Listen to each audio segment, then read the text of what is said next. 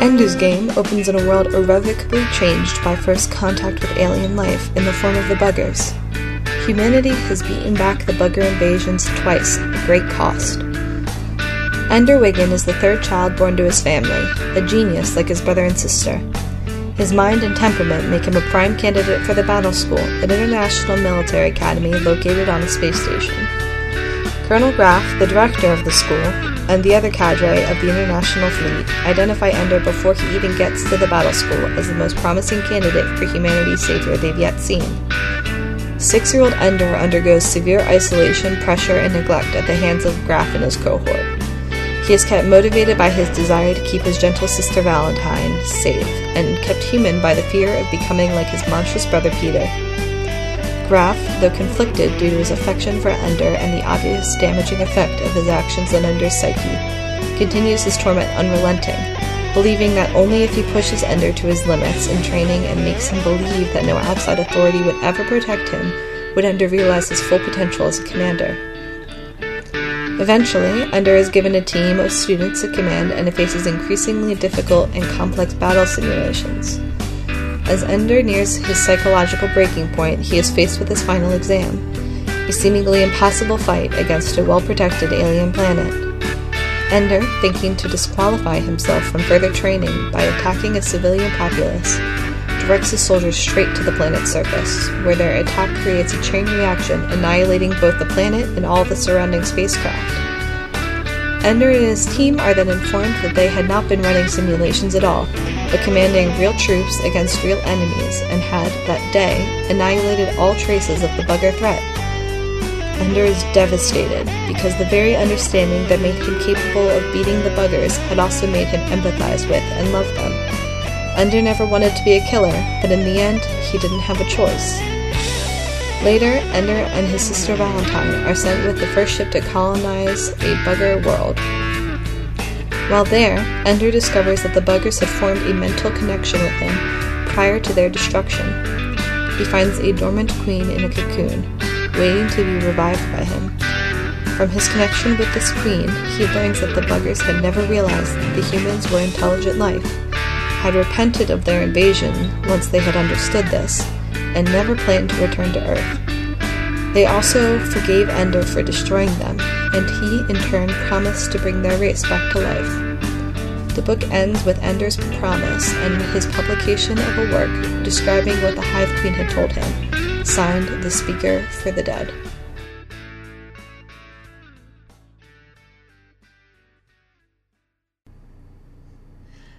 And welcome to Sci-Fi Sidebar. I'm Cece, your co-host. I'm Peter, your other co-host. This month we're covering Ender's Game. It's a book that we've loved since we were a lot younger, and so we thought we would uh, start off on a strong foot with something we're pretty familiar with. So that was really a pretty um, sparse overview of Ender's Game. It's a pretty complex book that takes place in a lot of phases. So we just wanted to bring up the points that were going to be most salient to our discussion. And I think it's best to start that conversation in the world that Ender was born into, back on Earth, before any of the battle school stuff happened. Um, it's a world where people, all the nations are united sort of out of necessity. It's a drive to survive situation. It's a world of fear. Yeah, absolutely. It's a world of fear. And with it comes a lot of regulations. Like there's a two child limit on all families with great punishment upon those who have more than two children. Um, and Ender is, in fact, a third child, which is part of what sets him apart from the very beginning. In fact, I think the first chapter is called Third because it's so key to his identity that he sort of, in a weird way, wasn't supposed to be born. So I think it's important to kind of acknowledge that Ender wasn't an illegal child. He was, I, mean, I think a major part of him is that he's special because the government commissioned him. They told his parents that, hey, you have to have a third child. Your first two kids were almost there. When I say that, I mean like the government. We talked about earlier that the government was kind of cherry picking the best and brightest. Well, his older sister was the more moderate of Ender, right? He, she was like the the kinder half, and Right. whereas Peter, he feared. Peter was brutal. Peter was showed serial killer ish tendencies. Yeah, he was that sort of really sadistic child who you see and you're like, you're not just a bully, like you're pretty messed up, like you need professional help. Um, and Ender feared him terribly when he was a child. And so the International Fleet, which looks out for them, uh, looks out for these kids, does so by installing monitors in three year olds. And the monitors are not very well explained, Peter, but they're kind of a. Um, like a spinal implant. Yeah, it, it seems, like, it's, it's, ocular and probably looks at your chemistry. I guess. I think. Yeah, it seems like it has kind of a um, a, like a pretty invasive grasp on your body, and it sort of hijacks your senses as a child. So the point is is that they put in these monitors so they can see what you see and hear what you hear and so on and so forth, which right off the bat, like sort of as a casual fact of this universe, is pretty messed up. Yeah, they kind of drop it on you like they're not supposed to talk about that. Yeah, it's like, like no, it's all sly. like that's that's a problem. Yeah, um, it's sort of one of those kind of classic cases of privacy is thrown out um, when defense is sort of the alternative, which is often taken to an extreme, especially in sci-fi. I feel like that's a fairly common trope um, the sort of trope of surveillance. Yeah, the trope of surveillance and like survival above all else. I mean, like you know, you look at America, and America's got things like the Patriot Act. That's right. That prioritize national defense over private uh, privacy, privacy, of its citizens. Privacy yeah. of its citizens, right? And so it started off. You can see in like the 1920s, the Supreme Court was requiring that there must be a clear and present danger of outside threats that basically can destroy the United States, and that's just one country and then now as you've seen it develop in like the 80s it was there's a clear and probable danger. And these days it's basically there's secret courts and they can say this is a possible danger. Right. And they get a court order that lets you do surveillance on citizens. So like imagine that taking to the nth degree in this universe where all of humanity is being threatened because we can barely hold off this seemingly all-consuming foe. Yeah, and if we've been confusing about it, um, we should be clear. There's been two invasions from the buggers before. Um, the first was uh, pretty brutal. Um, barely driven off. Barely driven off because humanity was completely unprepared. And the second was driven off slightly farther away from Earth, but again, um, only through the very great her- heroism of a man named Razor- Mazer Rackham. Almost got his name wrong. Backwards. Razor Mackham. the great hero of Earth. Reminds me of Occam's razor um, yeah, the most direct way to victory is, well, kind of. Yeah, so Mazer Rackham kind of saw. He, he's like an interesting character. We don't really talk about him that much in this episode, but basically, he just was able to kind of see what other people didn't see and beat the buggers the second time out near Jupiter, I think it was. I think that's right, yeah. Right, but the idea is that their fleet would have crushed ours. Humanity didn't have a chance. Mazer Rackham saved the day. He saw their weakness and that's when the kind of the international fleet, the IF, realized that one man could make a massive difference. I think that's part of the reason why they instituted the child monitoring program. Yeah, I think that's absolutely true. Um, so we want to talk some more about Ender's brother Peter, because, like we said, he's like.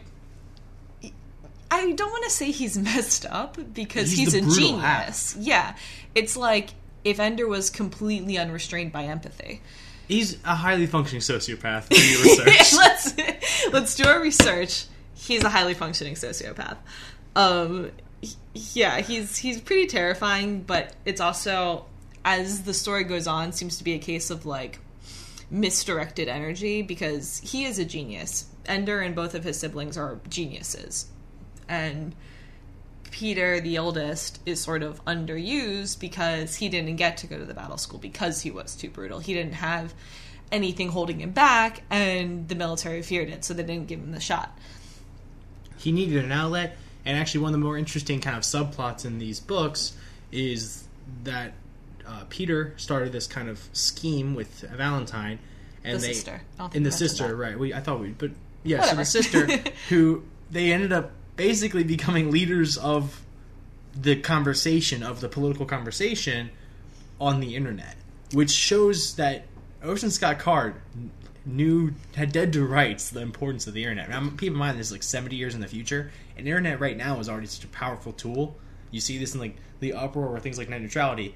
People need this the internet to sustain right. themselves, whether it's a social, whether it's like a influential thing. Right, we've gotten to a point where we consider it a utility. Exactly. Pretty, pretty much across the board. I mean, some people disagree, but. So give that 70 people- more years and just imagine how important that is. And you can see, like in this story, Peter and Valentine built a political following through the internet. And I could see something like like that happening even now. So Yeah, absolutely. Um, it, it's sort of it's interesting because this was written well, it was published in 1985, so it shows this really kind of prescience on the part of Orson Scott Card to see the um, the potential, and it's I think it is really realistic to imagine that writers because that's all that's all they do. They go online and they write and they start to write columns and they gain all this influence and following and they sort of place themselves on opposite sides of the argument so they can sort of bolster each other through adversarial interactions. Um, and i mean even if you think about like uh, john oliver like no one's naming any pacts after john oliver but a lot of people learn about a lot of political issues from him and adopt his beliefs because he does such a wonderful job presenting them so I just think it's interesting um, the way that Orson Scott Card sort of saw that coming, that influence of anyone who could get a medium. Right. So you see Peter masterminding this scheme to for him and Valentine to end up basically controlling the conversation, like we said, and that's interesting because like after that happens, you don't really hear any more instances of Peter being unnecessarily brutal. Just maybe as a political figure, taking, you know, like jumping up and maybe doing what some people might not do, be willing to do to get that political influence. But other than that, he was able to establish himself and kind of find that outlet. He became politically ruthless rather than literally ruthless. Right, which I think is a step in the right Which is a step in the right direction. And Valentine at some point says something really interesting to Ender. She says that if you accept that the only people who will end up in power are the people who are seeking it out and who crave it, then Peter, for all his flaws, is really not a very bad person to end up with because at least he's smart enough to do a good job. And I think that really rings true today. Yeah, you can see that in politics in every level. Every level of politics has people that are. Ob- you have to be a little bit arrogant. Like if you want to talk about the presidency, you have to be some level of arrogant to think, look at the presidency, go, I could do that job. yeah, it's the ultimate act of ego. And that's not necessarily a bad thing. Like, somebody's got to have the ego to step up to that. But you got to have, like, an entire career going for it. Like, you got to really want the power to get the power. So, you know, does intent really matter? Does it matter that Peter's a megalomaniac? Because by the end of the book, you find out he's been a great boon to Earth. He's brought peace in the aftermath of the bugger invasions. He has driven the colonization effort of humanity. He has done only good in his position of power. So, did it matter that he tortured his little brother when they were kids?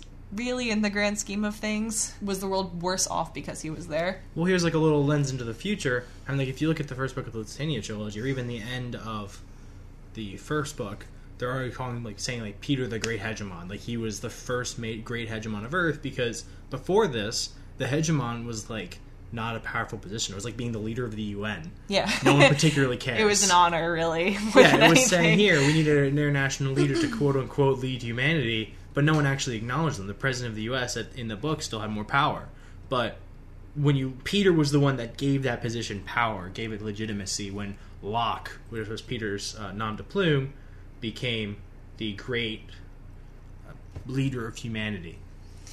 So you see the similarity though with Ender when Ender does like some brutal stuff, like when he knew what was going on. Not even like with the Ender the bugger simulation, but like, I mean, like you want to talk about that? Like, Yeah, so um, it, we didn't talk about it in the sort of initial introduction, but one thing that is kind of key to Ender is that he can be ruthless. Like when he was six, shortly before he went to the battle school, he actually killed a boy who had been bullying him.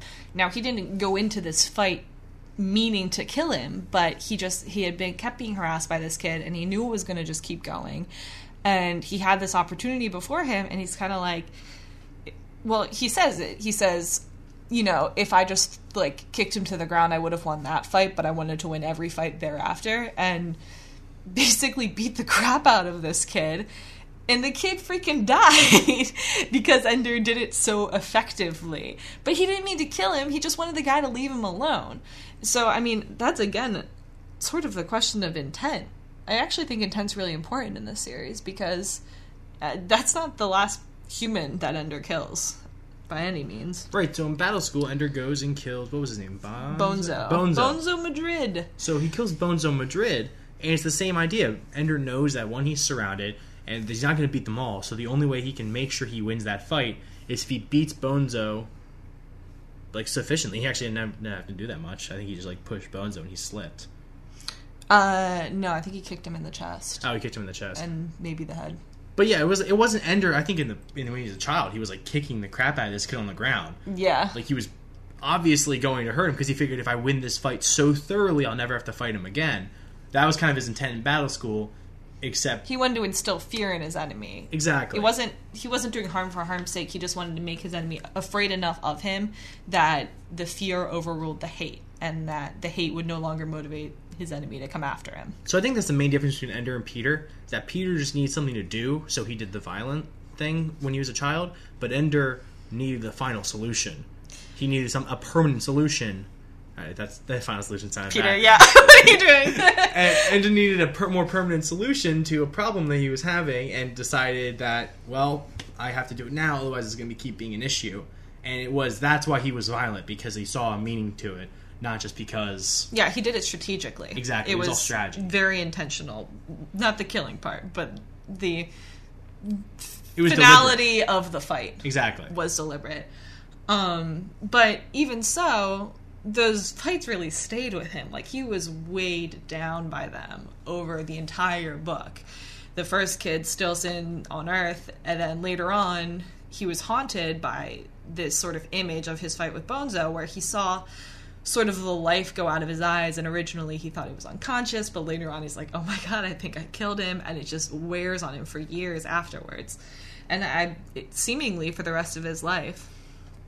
So I think at this point we've been spending way too much time on stuff we didn't even really cover in the synopsis. So I want to talk about the guy who is sort of Ender's handler. Another person we didn't mention in the synopsis. Another, another person we didn't mention in the synopsis, but a really important one. Well, we alluded to him. All right, yeah, we continue. said the generals, whatever. And the point is, uh, this guy's name is Colonel Graff, played by Harrison Ford in the film, if you recall. I think. I hope that's right.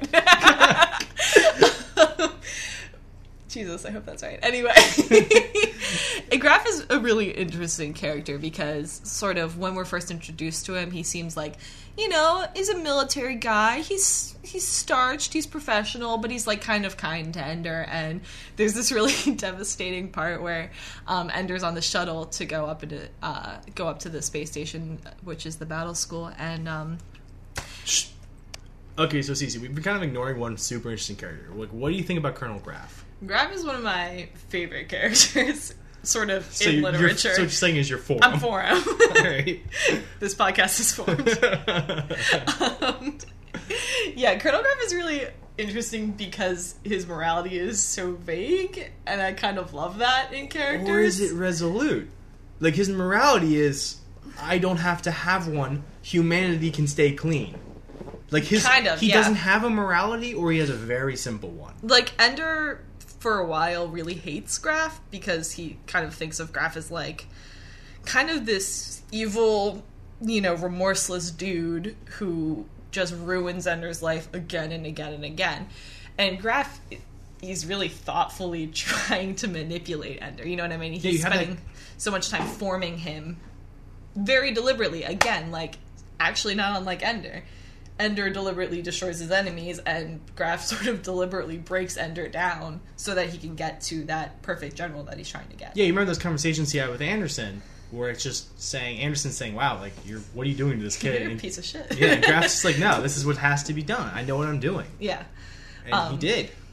Yeah, he absolutely did. And I mean, Ender at first kind of thinks that Graff's his friend, and Graff kind of not. is not. From the get, he like isolates Ender, and Ender gets really pissed at him, and they have this conversation. So Ender comes to Graff, and he's like, "Why are you being so mean to me? You're making me freaking miserable." And Graff, he says this quote, which I think is really important to Ender's game and like the philosophy of the book. okay. He says, "Human beings are free except when humanity needs them." Dot dot dot. We might both do despicable things, Ender, but if humankind survives, then we were good tools. What do you think about that? I think it's an awesome quote because you see it like all over history and even like in a lot of different sci-fi's. Yeah. Like there's this kind of savior complex in sci-fi's. They love like the one guy that does does is the savior, saves humanity. Yeah. But like you, th- he's always talking about, or she's always talking about, like, oh no, like I, I'm packed into a corner or whatever. Like that's a constant theme. Yeah, that sort of like pressure. I mean, isn't that the hero's journey kind of? Exactly. It's and like uh, it's the idea that's prevalent through history. It's prevalent through all of literature. The idea that like you don't have really have rights if humanity needs you. It's that higher calling idea. Yeah, exactly. Where the person's kind of like, no, maybe I don't freaking want to like sacrifice my life and happiness because you know the greater good needs me. Um, and Ender goes through this the whole book. It's like it's it's so important to who he is, and I think it also really. What's interesting about Graff in general to me is the fact that he seems to really take to heart the fact that like in order to do what has to be done to save humanity, you don't get to come out of it unscathed. Like there is no pure white savior in the real world. Right. Yeah. Nobody comes through clean. And Graff knows this. Like he he says it to Anderson. He's like, look, like I know I'm a bad person. Yeah. I'm not a good guy. Yeah. But Graff is also like so essential to the continuation of humanity. Even after the book is over, you learn. I forget which books brought this up, but you hear about the Graff trials. And Yeah. like how Graff like was Yeah, brought he to gets trial because humanity was like, whoa, whoa, whoa, this was not cool. Yeah, you did kids some died bad under shit. you. Like Graff's practices led to some shit. Yeah, and he was kind of that master, like master manipulator, that spy master idea. He was kind of like manipulating people all across the IF, and he had like a cabal in his head. I forget who. I think it was Anderson talked about this. How like Graff had lists of people that owed him favors or that he had won the allegiance of. yeah, that's true. That kind of he could call on to make things happen. He was the mover of the IF. You know what I think is funny too is that um he apparently had no oversight from military police. Like there was the one point where they started talking about how Bonzo was planning on coming after Ender, and like it was known, like the teachers knew, the students knew, everyone knew that Bonzo wanted to get Ender because Ender had like showed him up one time too many, and Bonzo felt like really affronted by him. And um, the military police guy comes in and he says like. I know I have no authority over you. I know I can't tell you to do anything, but I'm gonna recommend that you act because the kid's gonna like end up dead. Thinking that Ender, who was like sort of understood by the higher ups to be hopefully the next savior of humanity, was in danger, but really in the end the reason Ender was the great savior of humanity was because he could handle himself and did to Bonzo's great misfortune. Yeah, and Graff banked on that. He was like, "All right, listen, no, if Yeah, he Graff knew. If Graff, Graff is like, if you can't handle this, if you can't win that fight, you're not going to win the fight. We need you to win." Yeah, so basically, Graff intentionally put Ender's life in harm's way, or allowed Ender's life to be put in harm's way, knowing that if Ender died, then he, He wasn't wasn't the one. Yeah. And in the context of this universe, like you look at that and you look at well, Graff, like Graff may have let one child die or let even like let's say a hundred child children die, but like Right. if humanity, the billions of make up humanity survives, then that's just a drop in the bucket. He doesn't even really seem to care about his legacy.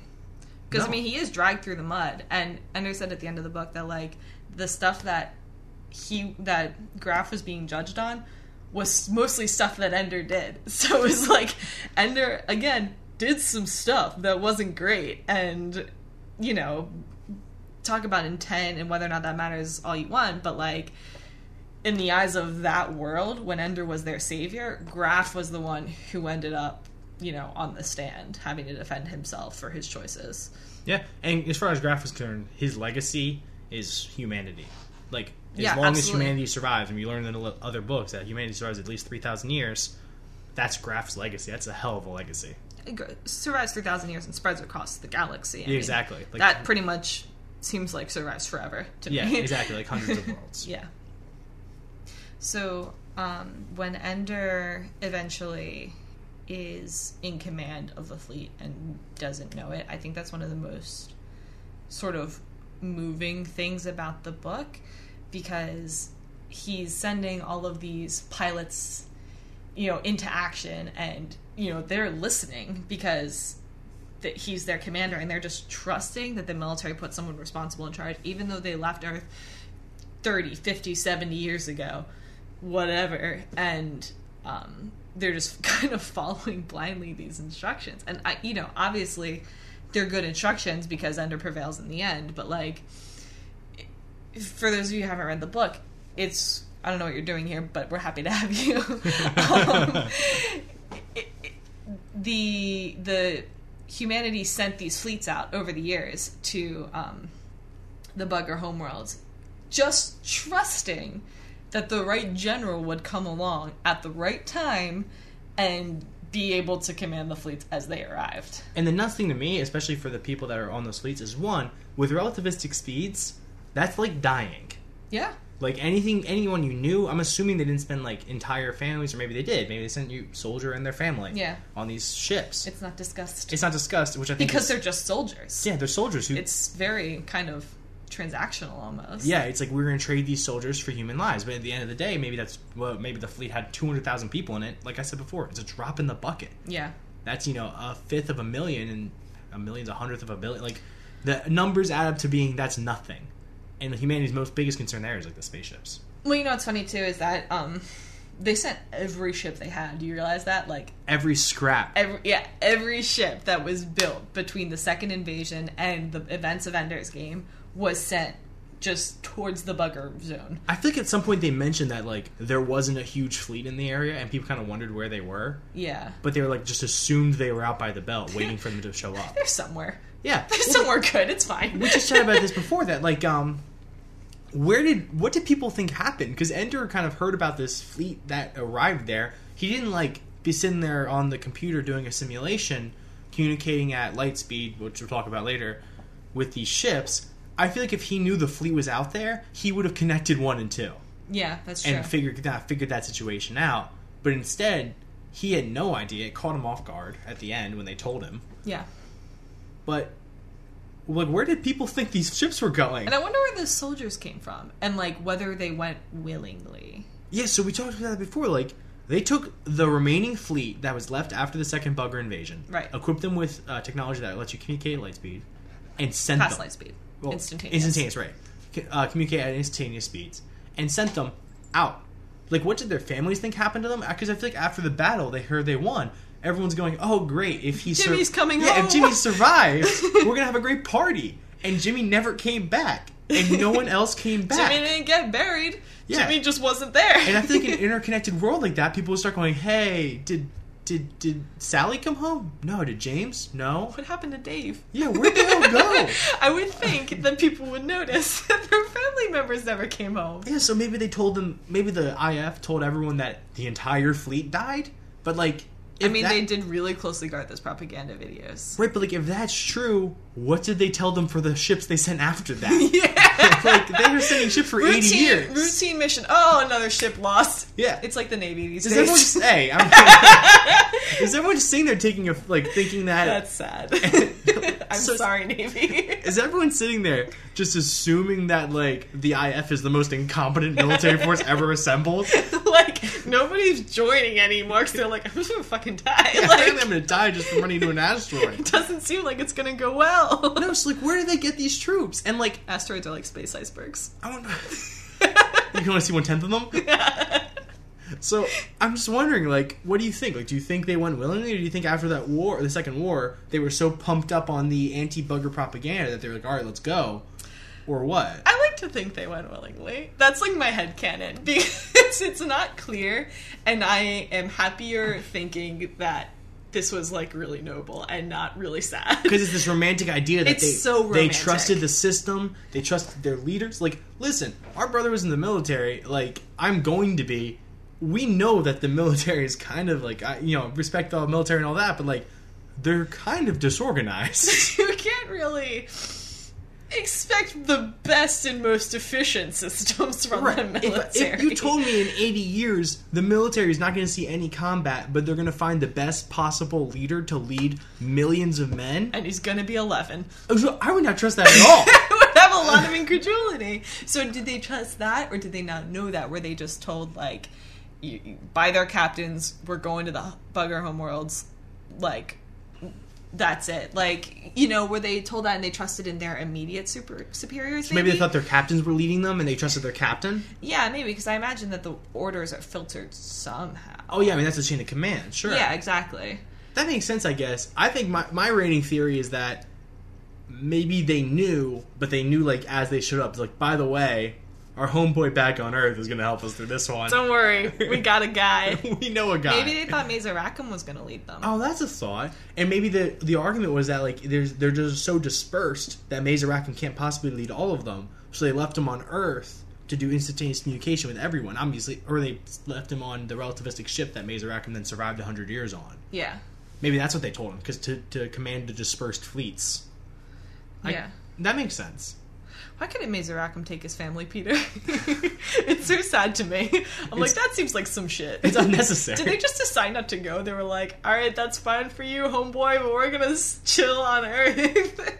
Maybe actually. I can sort of see that, like, it's like for the kids. Oh yeah, absolutely. The kids are like, well, I can live eternity on my with my parents on a ship, or I can hang out with you know. Honestly, this is like weirdly, this is weirdly like practical, but I feel like it depends how old the kids are. Because if the kids were like all in their twenties, I feel like his wife could have gone with them. Yeah, or if the kids were like six, I feel like they might have been like, cool, spaceship. But if they're like If they were four- like teens, fourteen, yeah, teen angst is powerful. you want Jamie to leave her boyfriend behind? They've been dating for two months. it's a real love. That's true. You don't understand me. Right. All right, but here here's the real question, and this is my theory that actually they got the fleet to leave by like giving them this romanticized idea, like, listen, we need you to go be the sword of humanity. Propaganda. You know, stop being the shield, Which was true. be the sword. Right? They were being the sword, That's beautiful. but maybe then they were like, hey, listen, um, you go ahead, you send a message to your family, explain what happened, Yeah.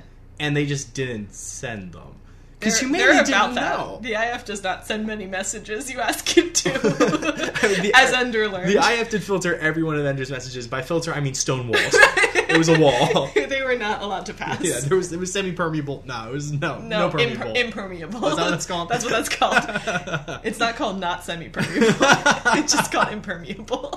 well, that's my theory though. They Or said, "All right, impenetrable, even. Thank you. You have options." Go off and serve us, and we'll let your parents know what happened. And they just didn't. And they said the buggers completely destroyed the fleet. I think that's. but again, what about all the ships afterwards? I don't know. I can't explain that one. no, no one can. Maybe they got on the ships and they said, "Listen, we need you to go do something," and maybe they just pulled the same shit every time. Every time. or I don't know, like, or they only told the pilots. or maybe they told maybe they told the families that they were like going to scout nearby star systems. Maybe. I don't know, like that's possible. I liked your theory that they took their families. That's my reigning theory for the future ones. I think for the people that were like around Jupiter, it was probably just like, "Bye, guys." Do we know that they did that, or is that just a theory? That's like they put ansibles on them, I think, and sent them. I think that was it. Shit. Like they just strapped them on board and left. That's why the the, That sucks. the most technology, like most uh, inefficient technology speaking, like the wor- ones with the worst technology were at the ho- bugger homeworlds, at the core of the bugger space. Right. Because that Shop was like the Ansibles. first ones that left. and the doctor device. They had ansibles and they had really bad little doctors. Remember, they have shorter ranges. That's right. So I guess that kind of moves us on to the next uh, topic, which is like the technology. So we talked about the internet. That was like a major thing about it. I think also it's important to note that uh, this was released like just after during the space race. So basically, people still had hope in humanity and our future. People were actually investing in space at the time. right. We're not just going. You guys are fine, right? Cool. right. Exactly. Here's twelve dollars. I found it in my pocket. uh, here NASA. So like that was kind of what was going on, and you see like during the first invasion, there really wasn't a space presence. I feel like I feel like they didn't. There like wasn't. There was implied there like wasn't a fleet at all. Like no one had ships. not not a space fleet because they just nuked them, right? Yeah, I think that was the solution. They nuked them over China. They nuked their like humanity nuked Earth to get rid of Yeah, the And, like, buggers. that sucks. but that's all we Fortunately, the do. buggers landed. You know. They Yeah, fortunately, the buggers landed and chilled in one place. Yeah, they made it real easy on us. easy target because they expected we were intelligent. But in the second fleet, the second invasion rather, we had like a fleet. So that means in 20 years, according to the timelines that are online, they're pretty vague about them. Like we built a fleet, yeah. and then we learned that from the Ender's game that we built a fleet that was capable of going to relativistic speeds. Yeah. Like maybe that was real fast. Yeah, we built them in twenty uh, in every way. Ah! So we built them in like twenty years. Like that's amazing. Yeah. If you told me in twenty years we'd have relativistic ships, I'd laugh at you. yeah, no, totally. I, if you told me in twenty years we had rel- we had ships that could go to Mars, I'd laugh at you. yeah. Or I with people we have ships that can go to Mars. with people on them, yeah, okay. alive. People have. Wait, no. Ships have gone to Mars. Not people, People have not. See our next podcast for that story. so I'm like, this is what we're talking about. So like, I'm thinking about the uh, the the former home world. Like, we went to the speed of light. Like we left sent those ships right after the war, right? And that's what the book talked about, right? That's what you're saying. I believe you. They, I I, don't think they said it in the book. Okay. Not in Ender's Game. Then I'm thinking about They the. probably Other. said it in the I read the entire Enderverse, and I'm just like Peter confusing the spent a lot of time with OSC. I spent too much time with OSC. Too much time. to be gotten to later. To be gotten to. So I think that's kind of an important point. But you brought up a cool point. when We were talking, uh, doing some like pre-pro about like what, like how, like what are the factors that would have made this possible? This incredible leap in technology possible. Yeah, I mean, I think that it's well, it's funny because you can totally see the echoes of like fear of the Soviet Union throughout the book, just sort of playing into the Earth politics. But like, it's so key that humanity is united in terror and because of terror, and I think as a result, that's like the only reality in which I can picture like us achieving that kind of technology that fast. You know what I mean? Mhm. Because like currently like think about the space race when it was in its prime and how it was like all of the best scientists in America and like the West are working on the American space program and all of the best scientists in the Soviet Union and so on and so forth are working on the Soviet space program and like can you imagine if those people combined and like put together their ideas and got to collaborate and like bounce things back and forth off of each other that would I would think more than double the rate of production. So it makes sense to me that like in a world that's united and where people aren't really so much looking out for their own selves, but for you know the greater good, then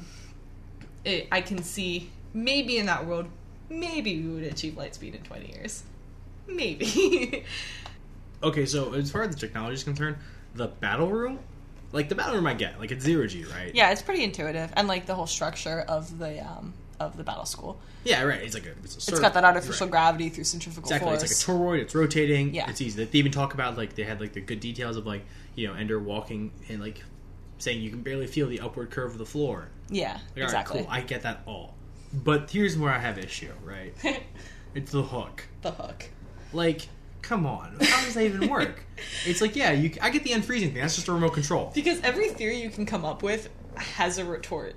You yeah, right. I You were talking about this earlier. Like the uh, you talking, you talking about like electromagnetic system. yeah, Cool. One, if you do it from the remote, like where do you get all that power, right? yeah, exactly. Where where does that come from? Right. Yeah. And if we talk about like the room generating electric force, like why, or electromagnetic force, like why is it only affecting you know that kid? right. Like I don't get that at all. I mean, like, have you come up with anything else? Maybe it controls microjets on their uniforms. That's wild. yeah, it is. Like maybe Can you imagine? a little blast of air. I mean, they're rigid. Like they're they're like they're yeah their whole they wouldn't need to be hooked if they were frozen. rigid. Yeah. So like maybe that's how it works because now their body's rigid. So like I'm grasping at straws here. I know, but like no, the hook makes the hook's one of those scientific or like sci-fi details that's sort of explained by like the aliens had it, so we have yeah, it. exactly. It's like a Star Wars thing. Like we're going to hyperspace, and they never talk about like what the heck's hyper like. I was thinking more like Mass Effect, where the only reason that they have like interstellar travel is because they stumbled upon. But they justified that technology. They're like, yeah, these Mass Effect fields, and like that's theoretically a, a thing that could happen. Like, Yeah, no, I'm not there's saying more credence in Mass Okay, Effect than there is in the hook. that's fair. Yes, yes. So I It get- It is one of those just. "Nah, we got it from the aliens. Don't worry about it. Yeah, for, to the seven people that are listening, if you have like a good theory for the hook, I'd love to hear it because I was poking around us. online and I couldn't find anything. yeah. Like There's yeah, I don't know. I think magnets are the best option. But I don't know where they got the power. really big It's magnets. you know what it is. It's like a nuclear powered bracer. it's got a little tiny reactor in there. it's fine. It's good. Don't worry about it. Uh, so I think the other really cool thing though is the little doctor. Yeah, the little doctor's cool. It's a cool idea for Like a weapon. what- what's it called? The uh, the the molecular disruptor. yeah, something? Mm, molecular disassociation device, disruption device. Sure. Yeah, because it We was have MDD. known what this was called. One of those. well, anyway, so like, you, if you've read the book, hopefully, um, you know it's about like it it's shot at an object and it causes all the molecules to kind of freak out. Now, Well, break just- apart into Yeah. electrons, neutrons, and well, protons. no, not no, not do that. Oh no, no, no, no! You're right. Yeah, right. They specifically say they can't share electrons, so covalent bonds are just Right, yeah, so it forces all gone. atoms to like lose those covalent bonds and and I'm assuming uh, to some extent ionic bonds. Basically it breaks down objects into their base elements. yeah. Because a lot of things in humans are held together with hydrogen bonds. So Right. So that's a little well, that's like a weird gray area. Anyway, hydrogen bonds aren't a gray area. We understand between those. ionic and covalent, aren't they? No, I mean it's like kind of an ionic bond. Right, This it's is like- where my poor understanding of chemistry like comes into oh, yeah, I, play. I'm very bad one too, but like when I say we understand hydrogen bonds, I mean scientists, not me, not us. no, no, me, no, Peter. but like hydrogen bonds are like really weak ionic bonds. They're I- weak. I know they're weak. That's all I got. not ionic bonds because ionic bonds are where um, you donate or uh, accept. This is super good podcast. yeah, I know. I hope everyone's understanding us explaining bonds. Hydrogen bonds are where um, there's like a more massive atom and it pulls away the electrons. So there's like a slight negative and a slight positive charge. Right, so I think that's fine. I And think so that, like that can chill. it's like water. yeah, I mean it's a, it's tension. That's probably fine. surface tension. So everyone's DNA, you're good. but everything else in you is gone. Yes. So like, all right, so the little doctor was like obviously pivotal in humanity's fight against the buggers. Yeah, because like, hydrogen bonds wouldn't exist because you need to be a covalently bonded molecule to have a hydrogen bond with other molecules. oh, high five. High five. We figured it out. All right, we got it. So, I hope you've enjoyed the last five minutes of us discussing hydrogen Trying to remember chemistry. you wouldn't guess I'm a bio person. by You- my you would poor guess I'm a mechie. You would guess, you would guess Peter's specialty, but not mine, probably. So, I mean, I, I I'm trying to figure out like what exactly, how exactly that would work. The, the MD device. I was trying to remember what we were talking about. Right, the MD device. originally. And why the field grows. That's my question. Because the idea is like the more stuff it destroys, the stronger it gets. So do you think it just like gets raw energy from released from the bonds? Oh, that makes sense because bonds are, are are energy. Like you can, if you break a bond, you get energy. That's how nuclear reactors work. Okay, cool. I want to make sure you know what you're talking about. I don't really know what I'm talking So, about like- as much. So if I know there's energy in bonds, but If you break the bonds, you get energy. So I guess that would make sense. That's how it propagates, and it loses energy by. but how does that energy translate into ruining more bonds? Well, if I knew that, I would be in an arms race. yeah. That's a weapon you do not want to use, though. Not on Earth. Talk about mutual destruct- destruction, huh? Bye, guys. That's pretty strictly a space weapon. well, like you see its effect, but you also see like it's not like totally the master. Like you know, Ender won his first battle with it like pretty handily. Yeah. But as the buggers learned about it and they you know got more they knowledgeable, counteract. right? So they just By spread spreading out, yeah. Right. So clearly, it's not like this massive. Uh, End all be all. exactly, it's not like a super weapon. Yeah. Well, It's pretty super. Weapon. it's a super weapon. You also can't, you know, spam the battlefield with nukes. right. It's not like a one shot win. Most super weapons are kind of like. Let's chill. no, but like fighters had them. Yeah, no, That's that's, the true. other crazy That is the thing. weird Like, thing about it because it's like a to- super weapon that everyone's got. Yeah, it's like, but don't use it. Like, like use it. It's like an AR-15. don't. JK. so, I I don't really get like how do they work? I mean, like maybe they can work by forcing atoms to kind of get. Maybe they can shock them. Like maybe it's like a pulse of energy, Maybe. and Uh, maybe. maybe that's how it propagates. Maybe it gets energy from the breaking of the bonds, Okay, and it propagates that way. I see what you're saying. And then as it uses energy to move outward, but it gets more bonds, so it's cool. But like that's why it kind of dissipates at the edge. yeah, why it can't do more destruction without more Right. destruction. They talk about the quote unquote mechanics of the the MD device in the prequel books, the Formic Wars, because they talk about like the mining company that invented it right. before it was appropriated and used to be the main weapon of humanity. Oh, that's destructive. That would Boy, kill, that's that'll- destructive. That'll kill a lot of stuff. Oh man. That's so a like, beaut. I guess that's the best argument we can come up with. That right? It uses it maybe it's a shock. Oh, well, not like an electrical I shock, get but like, a current. Yeah, well, maybe some sort of ex- Listeners. Let's call it exotic particles. Hey, listeners. that we don't understand because that's what scientists just use the word exotic for. Remember when we said we could talk about like the physics part of things More than the philosophy. more than the philosophy. Well, to be fair, this is not physics. This is uh, chemistry. Yeah, it's just chemistry, which we don't understand. we don't understand chemistry. I almost don't failed even chemistry. worry. Same. So anyway, Chem too. we yeah, that's kind of a cool idea. Like I like that idea, and I also think it's cool like with the mining. Like it was founded in mining. It And makes sense Imagine if for- we had a for its device for application. miners, like for space miners today. Imagine if like we went and found some got We some just space go miners. dissolve a freaking asteroid and then like net up any. yeah, and just like put a magnet in the middle of it. And it's like look at all this iron.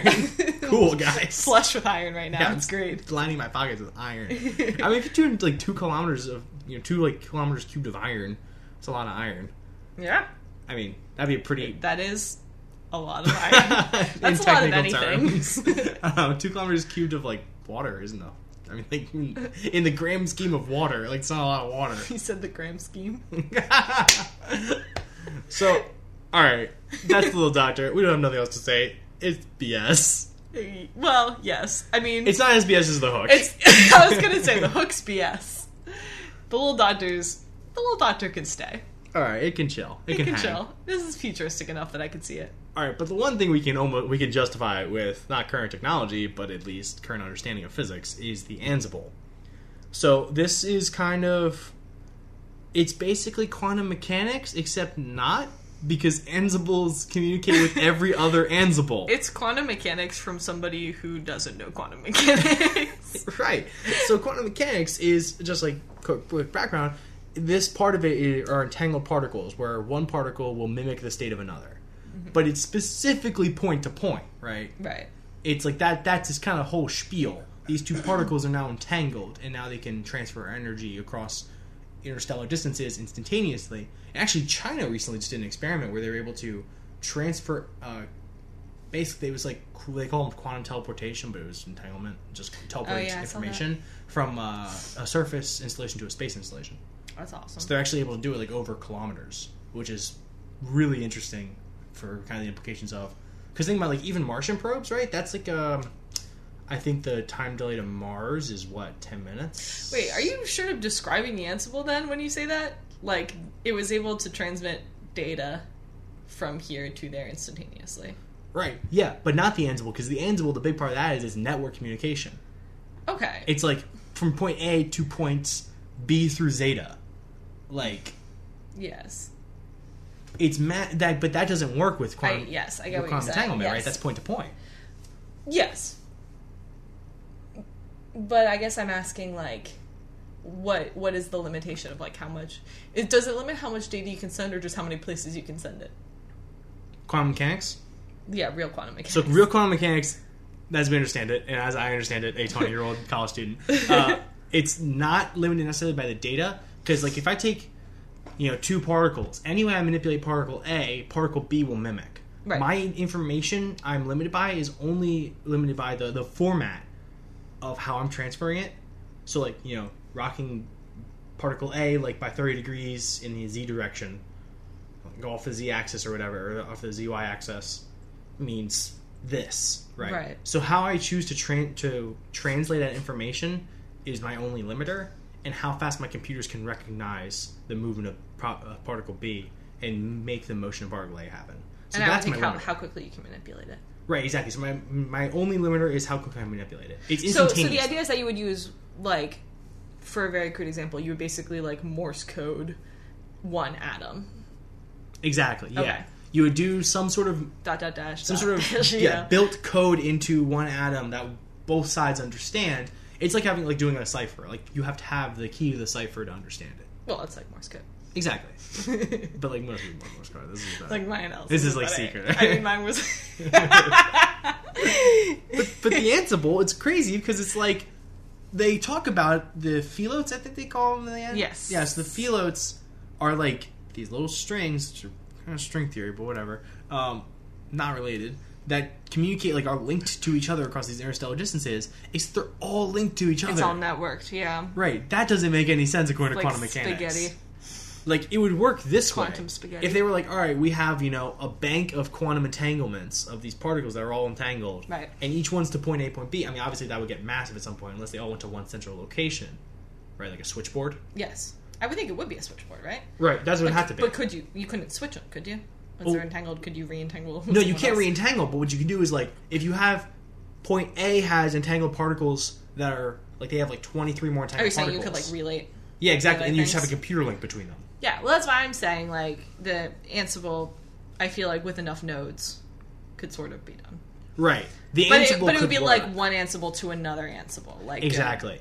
walkie-talkie or something. Exactly. It's like Whisper Down the Lane. work, but it's fine. Except better, hopefully. Yeah, well, it's, like it's like, it's like a um, like a cup and string phone. yeah, except like the other guy at the end of your cup and string has another cup and string, and he's talking Yes. to like a third guy. Yeah, exactly. Right. So that's like, that's the only way I could see. So it's working. basically like a children's game, yeah. This is a children's game with quantum, quantum children's game. That just means a little children's game. I know. yes, it does. So that's yes, it the does. Ansible, I suppose. Although it's weird that uh, OSC was kind of thinking about this at the time because, like, Well, the- how long have we known about quantum entanglement? a while, but Einstein was like, "That's stupid." Einstein called it.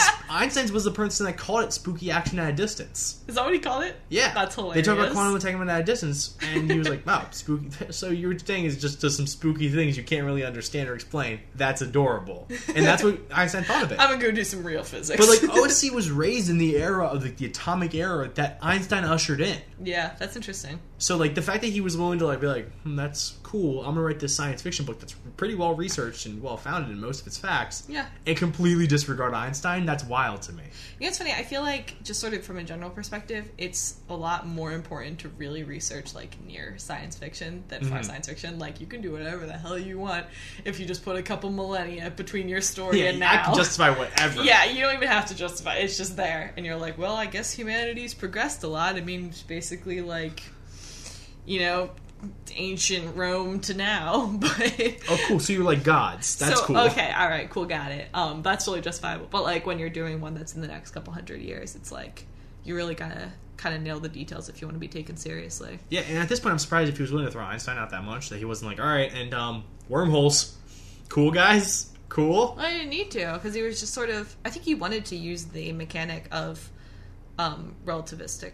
I guess that was a major part of his like the tragedy of relativistic speed. Yeah, exactly. That was like really poignant. Like as long as if humanity can never figure out how to go to faster than light travel, any like colonization effort will be so heart wrenching. Yeah, people it will be going. bittersweet no matter what. Yeah, because maybe like Because you're leaving behind everything you've known, even if you get to take like your family with you. What about your extended family, your friends? Like Right. you're leaving stuff behind. I mean, not everybody, I guess, has a network, so it's good for people who like want a fresh start and don't really have roots. But like, right, I a think lot of that won't have be roots. everyone. Exactly. I mean, it's true. it's actually really um, reminiscent of immigration like a couple hundred years ago. because that communication across the river, uh, across the ocean rather, wasn't there. Yeah, basically. I mean, like, just think about what it would be like to be like a poor laborer in like the Industrial Revolution, and you're, you know, going to America to seek a better life, and maybe you'll get one, and maybe you won't. But like, either way, you, you kissed your whole life behind. Like, you're, You're not, not a part back. of Poland or whatever anymore. Like, you're in America now.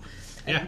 Usually treated like crap to boot, but at least the colonization of space doesn't have natives to be mean to you. Right, we killed all of them.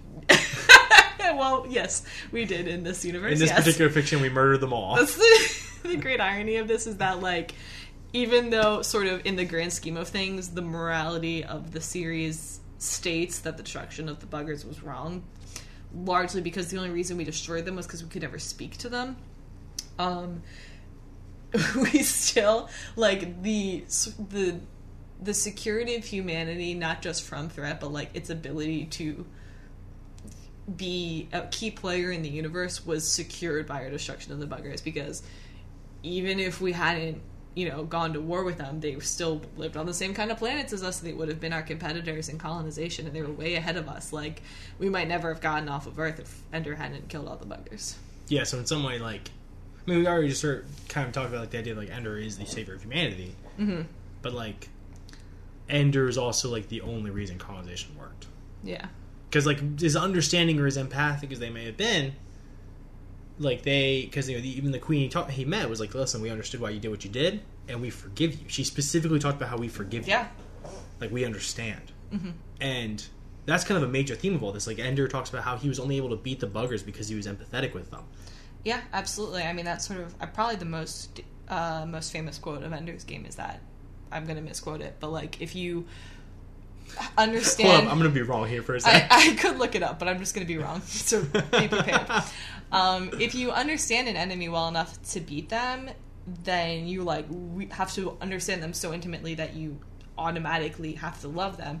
And when you love them, that's the exact moment that you bring their destruction. So that's why Ender has like this deep feeling of self-loathing the whole book because he's like every time he destroys an enemy he does it because he understands them and he loves them in that moment and like i think most of all empathy is what makes ender different from peter not to circle back too much but like but to circle back, but i mean let's circle back a little bit well, I think that's kind of weird. There's like open mindedness of, of Orson Scott Card talking about how like the aliens were like totally chill, Yeah. and we didn't need to kill them because he's kind Unlike of the the worst. gays. yeah.